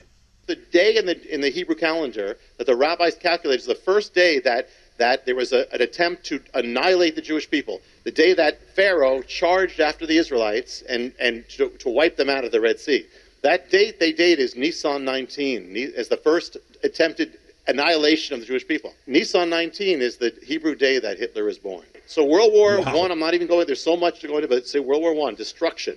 Well, after the war, after that destruction, the altar is still there in Berlin. What happens is the next evil comes from Berlin, from Germany. What happens is the Nazis begin to rise, and it's a it's a it's a it's like a drama of watching when the Nazis are making So their this thing was there essentially in World War One, and you think, how could World War One and Two be centered around Germany? Which it really was. I mean, without Germany, you don't have World War One or World War Two. I mean, yeah, you could say, well, Japan might have done. I don't think Japan would have probably decided to attack America if they knew that America didn't have to fight on two fronts meaning America was going to have to split its resources up, and and more of its resources were probably going to the European theater, the European part of the World War II, than the Pacific. But they knew that we would be weakened as a result of that. So, uh, you know, just thinking out loud. Way to Berlin, where the altar is. In 1930, the altar is opened up to the public. In 1930. Right. That year, the Nazis. So it was it was there and it was it was it was assembled, but evidently it wasn't opened up to the public until 1930. It goes from being the smallest political party in Germany to the number two. It wins the elections. Okay, so in 1930, the year it's unveiled to the public in Berlin, the Nazis went from being the smallest political party to the second largest. The Reichstag, they start going to power. Within three years, Hitler becomes Chancellor of Germany. Right. Within four years, he is dictator, and so now he Hitler, the baby. So if you've got the throne of Satan, essentially, that the Bible talks about in Revelation two, okay, who's the author? Uh, you could say, well, John. Yeah, but it's Jesus Christ is the Word, and the Word was God, and the Word was with God, and you know. So it is the Word. I believe it's it's the inspired writing, you know, of essentially Jesus Christ through people. Um, if you bring the altar of Satan somewhere, it obviously was a absolute total spiritual pagan hub for worship in that whole region in Asia Minor. Okay, it's the only spot on the planet when I did a keyword search where the throne of Satan was talked about. Okay, it's the only time that I can see it's mentioned in the Bible, and it's in Pergamos. Okay, well, you bring that to Germany, you bring that to um, and, and you you you re um, you rebuild it I can't imagine that's going to bear good fruit. Talk about bringing a cursed object into your possession, except now it's affecting the whole country. And this also might have been a big reason and another motivating factor why people were so crazy, demon possessed, out of their minds, insane with the whole Nazi thing and Hitler. And they bought into all this satanic rhetoric. I mean, you would think this is like Germany. You would think they'd be like sane. You'd think they would they would they would have their wits about them, and then all of a sudden they go totally off the rails when the Nazis come into power and adopt this insane satanic ideology to the point where they think they have a right to wipe off anybody off the planet that you know really doesn't agree with them and impose their will on everyone. You know, it it's like well, I think there was more at play than just Hitler you know what I mean? There was a lot of factors. I understand there's a lot of witchcraft going on with the Third Reich. Uh, tons of that. I mean, Doc Marquis um, sent me VHS tapes a long, long time ago. I think he passed away, but um, man, this was like over 20 years ago when I was I was talking to him on the phone and stuff, and he sent me a whole VHS series on the occult history of the Third Reich and it was just, it was a long VHS series on all the occult history that led up to the formation of the Nazi Party and what was underpinning it and all this. I mean, just again, more rotten, horrible fruit regarding Hitler, you know? So born with the altar is now with the altar in Berlin. Now the Nazis have possession of the throne of Satan. I mean, this is like Indiana Jones, except it's real. I mean, yeah. this is yeah. real. Yeah. And so the, the Nazis have possession of the throne of Satan, the altar of Pergamon. And so what? And it's almost like, but what happens is, it's like Germany is going to become possessed. The entire yes, nation exactly. is going to become, in a sense, possessed. Right. And so one of the things that the first thing that, that what Hitler does is he says, I want a platform so I can speak to Germany, I can speak to the world. So he appoints his architect Albert Speer to build him a platform to right. spew his his his his venom. So the Albert Speer happened to have visited the altar of Pergamon in Berlin. Right. So he gets the idea. I'm going to build the platform of Hitler as a recreation of the altar of Pergamon, the throne of Satan. Right. So when you see Hitler speaking at those great massive, it's in Nuremberg. When you mm-hmm. see all the, the torch lights and all that, that's all around this massive reproduction of uh-huh. the altar of Pergamon. Right. And so when Hitler is. So again, you can imagine the satanic, spiritual, dynamic component that was going on when you pattern this main area where you're trying to do your maximum mind control brainwashing. You get him into this thing. Who knows what type of satanic fallen angelic uh, influence was going on. Telling off and speaking, it's on top of the altar, the throne of Satan. I mean, how exact is that? One of the major enemies, uh, a goal of the enemy, is to wipe out the Jewish people, just like he tried by putting that altar of Zeus in on the Temple Mount, which yes. is a foreshadow of the abomination in the last days. Yes. So now, what happens is it's the throne of Satan. Well, on a throne, a king speaks. So on that throne, Hitler, the enemy speaks through Hitler. And then on, from a throne, a king rules. So from that throne it comes the rule, comes laws. What happens is from Right. that same city, at the same time of that gathering, when Hitler's on, on that on that podium, and that same time they come up with the Nuremberg laws. Mm-hmm. The Nuremberg laws are the beginning of the Holocaust, and that's it's on it's in Nuremberg during the rally around that altar that Hitler, for the first time, says the word "final solution." Happens there on the altar of Satan or the throne of Satan. Right. But now more. Now we go deeper. Now, this isn't just him saying that. You've heard from like a couple other people where we're talking about that exact same concept here. That that's what's going on. you get deeper. The throne of Satan is not just a throne, it is an altar. What is an altar? An altar requires blood. Right. An altar requires Well, a satanic. I mean, I understand you can make a case for Old Testament altars under Le- Levitical law, I guess, but I'm talking modern day. It, if it's Christian, obviously, should not require blood. You know. Sacrifice. An altar requires something be lifted up that way. So the first thing, not so what begins from that time, that place is the the is the beginning of the Holocaust. The Holocaust is not just a death, a sacrifice. It is a the the, the altar of Zeus was an altar of burnt offerings. Uh-huh. The Holocaust is a burnt offering. Oh my God. Yeah. Satan. Yeah. Satan Again, you've heard that twice already. Wow. behind this. The altar, the altar of Pergamon involved burning and ashes. So this is ah. this is how evil this is how evil mm-hmm. the Satan is. Right. And so now the mystery gets even deeper. Yeah.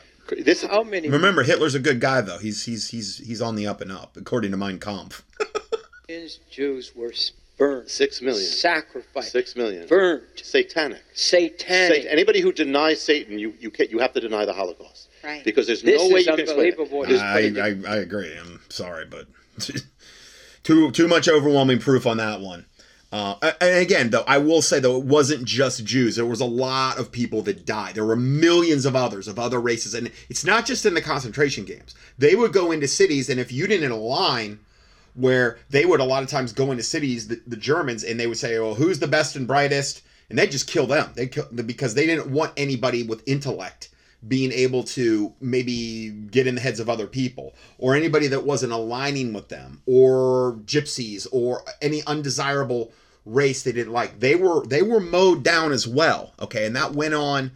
Um, there were millions of other people outside the concentration camps that were buried in mass graves that would fall into that as well. So I'm always going to mention them as well because it wasn't just the Jews. Okay. Uh, all right, let's go further.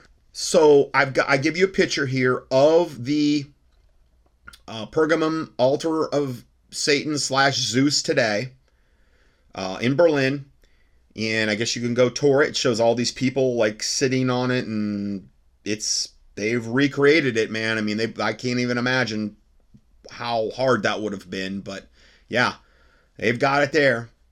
And um, there's a picture here. And now I'm going to go into this next subject. Um, and I, I hope I have enough time for this, but this is the conspiracy surrounding Hitler and the Spear of Destiny, or Longinus, or Longinus. Okay, now I'm not going to get dogmatic about any of this.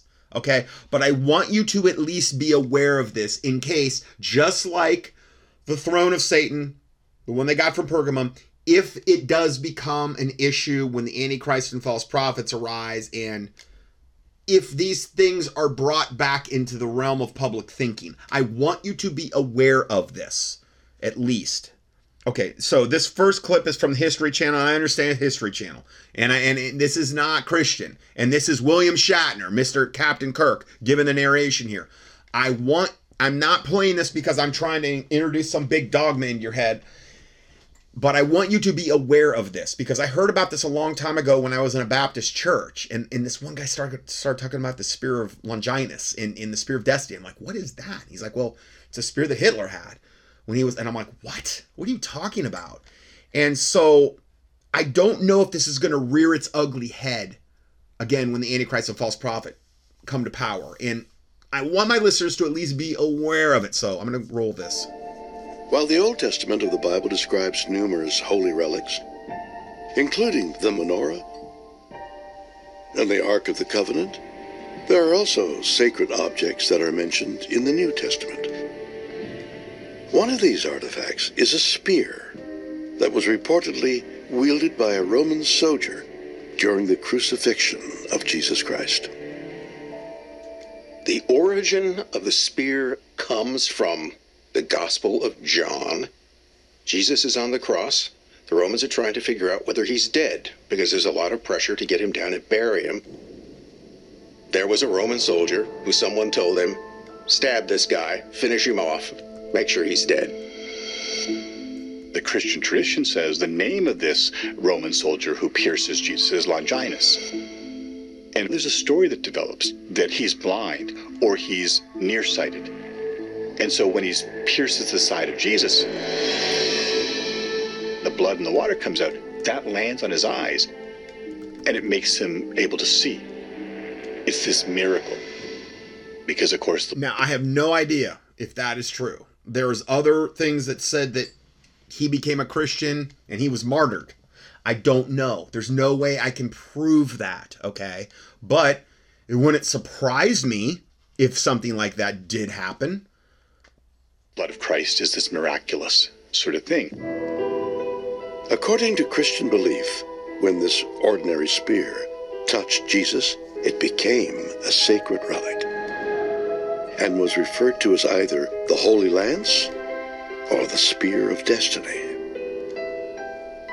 For believers, the spear of destiny actually pierced Jesus' side and came in contact with his blood. For them, this would mean that it does, in fact, have some kind of divine power.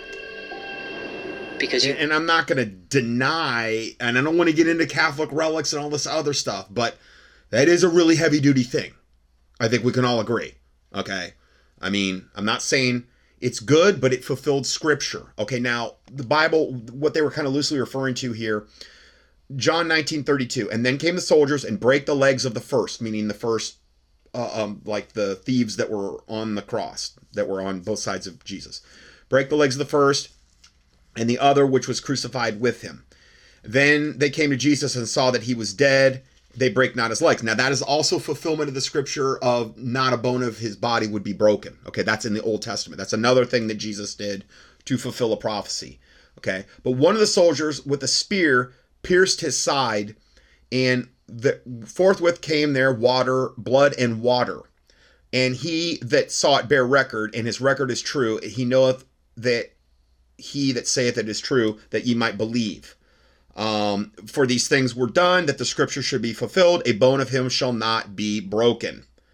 Okay. And then another scripture, which is another fulfillment of scripture, they shall look upon whom they have pierced. Okay. Meaning Jesus Christ. So we've got that. And now, I, again, I don't have time to really get into this, but there are three that bear, for 1 John 5 7, there are three that bear record in heaven the Father, the Word, which is equivalent to Jesus Christ, and the Holy Ghost. Okay. And these three are one. Again, the Trinity, okay, which is what modalism denies. We were just talking about that earlier. And next verse, and there are three that bear witness in earth the Spirit, capital S, meaning the Holy Spirit, the water and the blood. And I believe the water and the blood that they're in reference to is the water and blood that came out of Jesus' side. And, and there's a there's a physiological reason that Jesus was already dead, and when he he put the spear up there, and I, I again I don't have time to get into it all now, and I don't even have that part prepared, but most likely he pierced the spleen and the heart at the same time. He went through. They're always in the pictures. It shows him going in the right side. No, it went in the left side because if you were going to ensure somebody was dead, you would you would want to go under the ribs and pierce their heart. Now I understand this is our Lord and Savior Jesus Christ. I don't mean to be irreverent. I'm telling you that's how they would have looked at it. Okay, so he probably went through the spleen and the heart with the spear. Okay, and there was some physiological reason that I have heard, and it's really interestingly and compelling that water and blood would have come out of Jesus. And that is the water and the and the blood that bear witness in the earth. Okay? There are three that bear witness in the earth, the spirit and the water and the blood, and these three agree in one. Okay? So that's kind of a you know major major side thing there, and I don't have time to go into it any further because I'm running out of time for this part. Can't touch the holy without being changed or transformed. Because this was the only weapon that is said to have pierced the body of Christ. Right. I mean, let's face it, guys. This thing did exist. This spear did exist.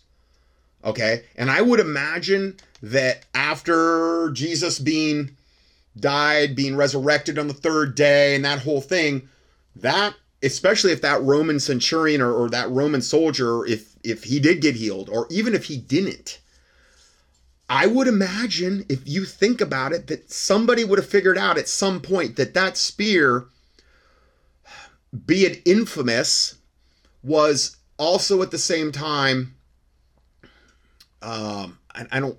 I don't want to say it's special, but it's it's important. I guess you could say it's it's it's not. I'm not saying it's good, but it is very much historical. And I would have thought that somebody probably would have tucked that tucked it away at some point. I'm just thinking out loud, okay? And again, I'm not trying to be irreverent. I'm just saying from a logical standpoint.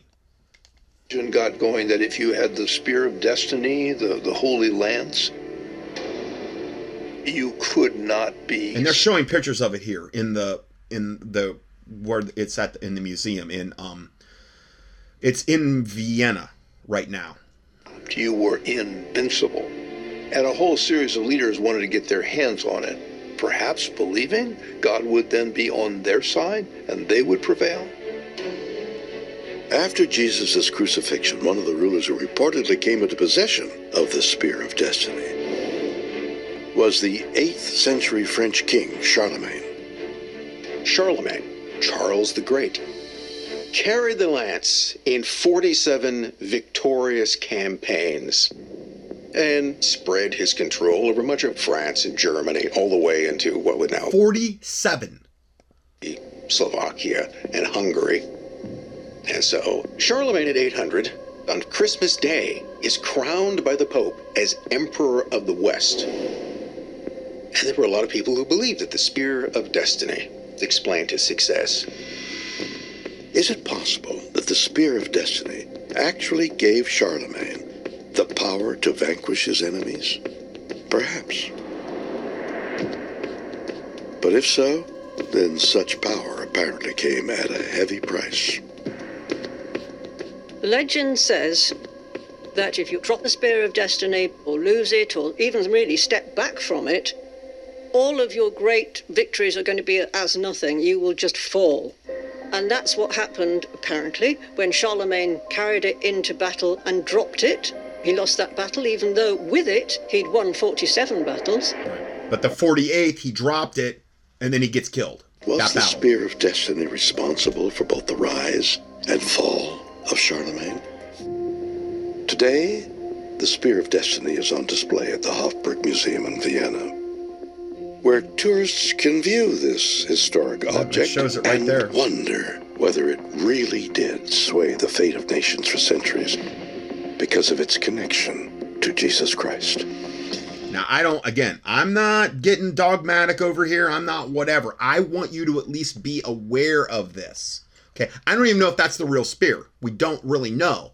But they're saying it is. I don't know. I want my listeners to at least be aware of, of this going on. I've been kind of meaning to talk about this for probably years.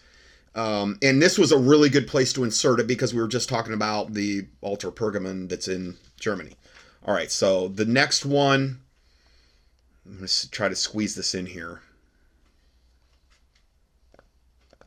This spear has Christ's blood on it, the Son of God.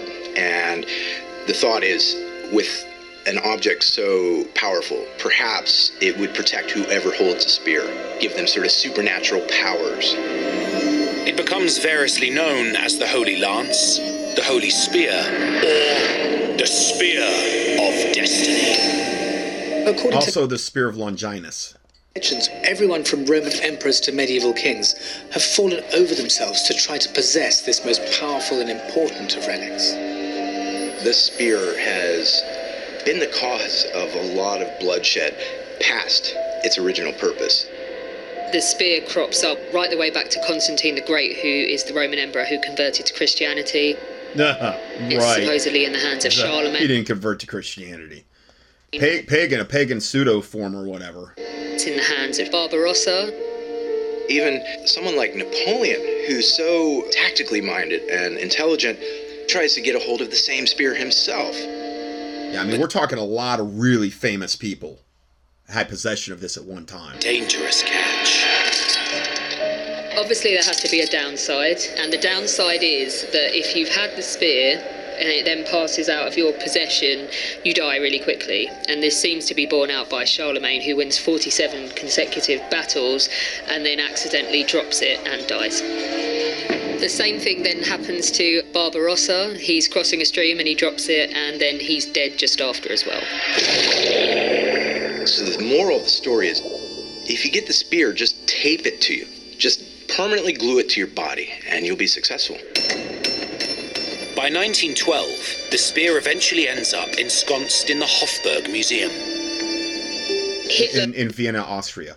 being Hitler even then, the words great power, spear, capture his imagination. So this is a whole other dynamic that's taking place in parallel with the Pergamum altar, the altar of Satan that had been brought to and and according to the one guy we heard, you know, the the day that it was fully I, I think erected in Germany was the day Hitler was born. Okay. And now Hitler, who was actually living in Austria, finds this spear of destiny in the museum at that time. goes to look at the thing and claims that he felt at one with it straight away. He this is Hitler when he went to the museum to see this. later that when he had beheld it, he realized that he himself had held it in a previous century and that it had been his talisman of power plugging him into his destiny and He's deluded. worlds. He felt a connection to the First Reich, the Roman Empire, and between the Third Reich that he was trying to build in Nazi Germany. It's actually silly. It's like a, a child would think uh, that that spear is going to give you power, as opposed to, I don't know, having a good logistical plan and deploying your troops appropriately. Nope, it's the spear. The legend of the spear also tells us a lot about Hitler's psychology. I, again, I think there was way more going on than the spear. Again, you got the altar of Satan there. You've got all the witchcraft that is an integral part of the Third Reich. I mean, there's so many dynamics at play that were motivating factors that made this all happen. Hitler, for all of his seeming ability to command others, was actually a really insecure person. So is it really surprising that he would put so much emphasis on this one object that he thinks will give him power? I don't think so. Hitler had a deep seated need to identify himself with the amazing suffering and story of Christ or the magnificence of an emperor like Charlemagne. This was about Hitler's insecurities and narcissism. Right, right, absolutely. In 1938, once he annexes Austria as Chancellor of Germany, he orders that the spear be sent to Nuremberg. So it's the first thing he does when he annexes Austria, that the spear be sent to Nuremberg. Part of the Nazi movement. It arrives in Nuremberg with a great fanfare and is placed in St. Catherine's Church, where it's kept under armed guard by the SS day and night. Yeah, that's how serious he was taking that. Forward to 1944, and the Allies are advancing into the Third Reich. Okay, so this is now we fast forward to 44. The war's just about over. The uh, Allies are advancing into the Third Reich. Germans moved the Habsburg treasures, including the spear, into a vault underneath Nuremberg Castle. Despite the state of the war in 1944, Germany still devote a lot of resources to building a bunker to protect this spear. The thought being that if they lose the spear, they lose the war. So they prioritize the spear over other things that might have helped them succeed in the war. The art bunker is intended to protect the priceless treasures from enemy bombing. But very soon, the Americans learn about the site and seize the artifacts from the Nazis. 1945. American forces take possession of the vault and the spear. The Americans basically frog march these two councillors to this door in Panierplatz, which is the entrance to the vault. And it's there, kind of 80 feet into this rock, that in this small room is stored the imperial regalia. And along with it, there's the old spear as well. At this point, something happens that some might consider to be a really bizarre coincidence. As legend has it, 80 minutes after the spear is taken by the Americans, that's when Hitler commits suicide in his bunker. Now, I know there's some dispute on that, but uh, will be weird. I mean, the the reality is is they did take the spear and right after that Hitler did, you know, commit suicide. Well, again, there's a lot of there's a lot of debate on that. The bottom line is is is officially Germany did lose the war, pretty much in conjunction with that. I mean, that was I understand they had been losing the war, but that was the official end. 80 minutes later, essentially. Um, and I understand. Steve Quayles wrote a whole book on that that Hitler f- fled to um, you know Antarctica and that and that may be true but the bottom line is is still no matter what Germany did lose the war at that point okay so again uh, just throwing this out there for you to know Which suggests perhaps that the curse was accurate and that Hitler had lost possession of the spear and died immediately afterwards. Okay. So anyway, I just want you to be aware of that. I'm not getting dogmatic. I'm not saying that this is a fact or, or but, but the, this there there was a spear. I don't know if that's the one.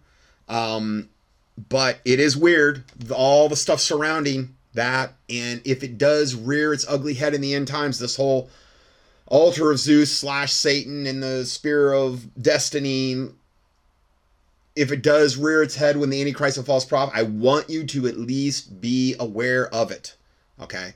So I'm not going to like do tons of teachings on this or anything. But anyway, God bless you, and we will see you in part two.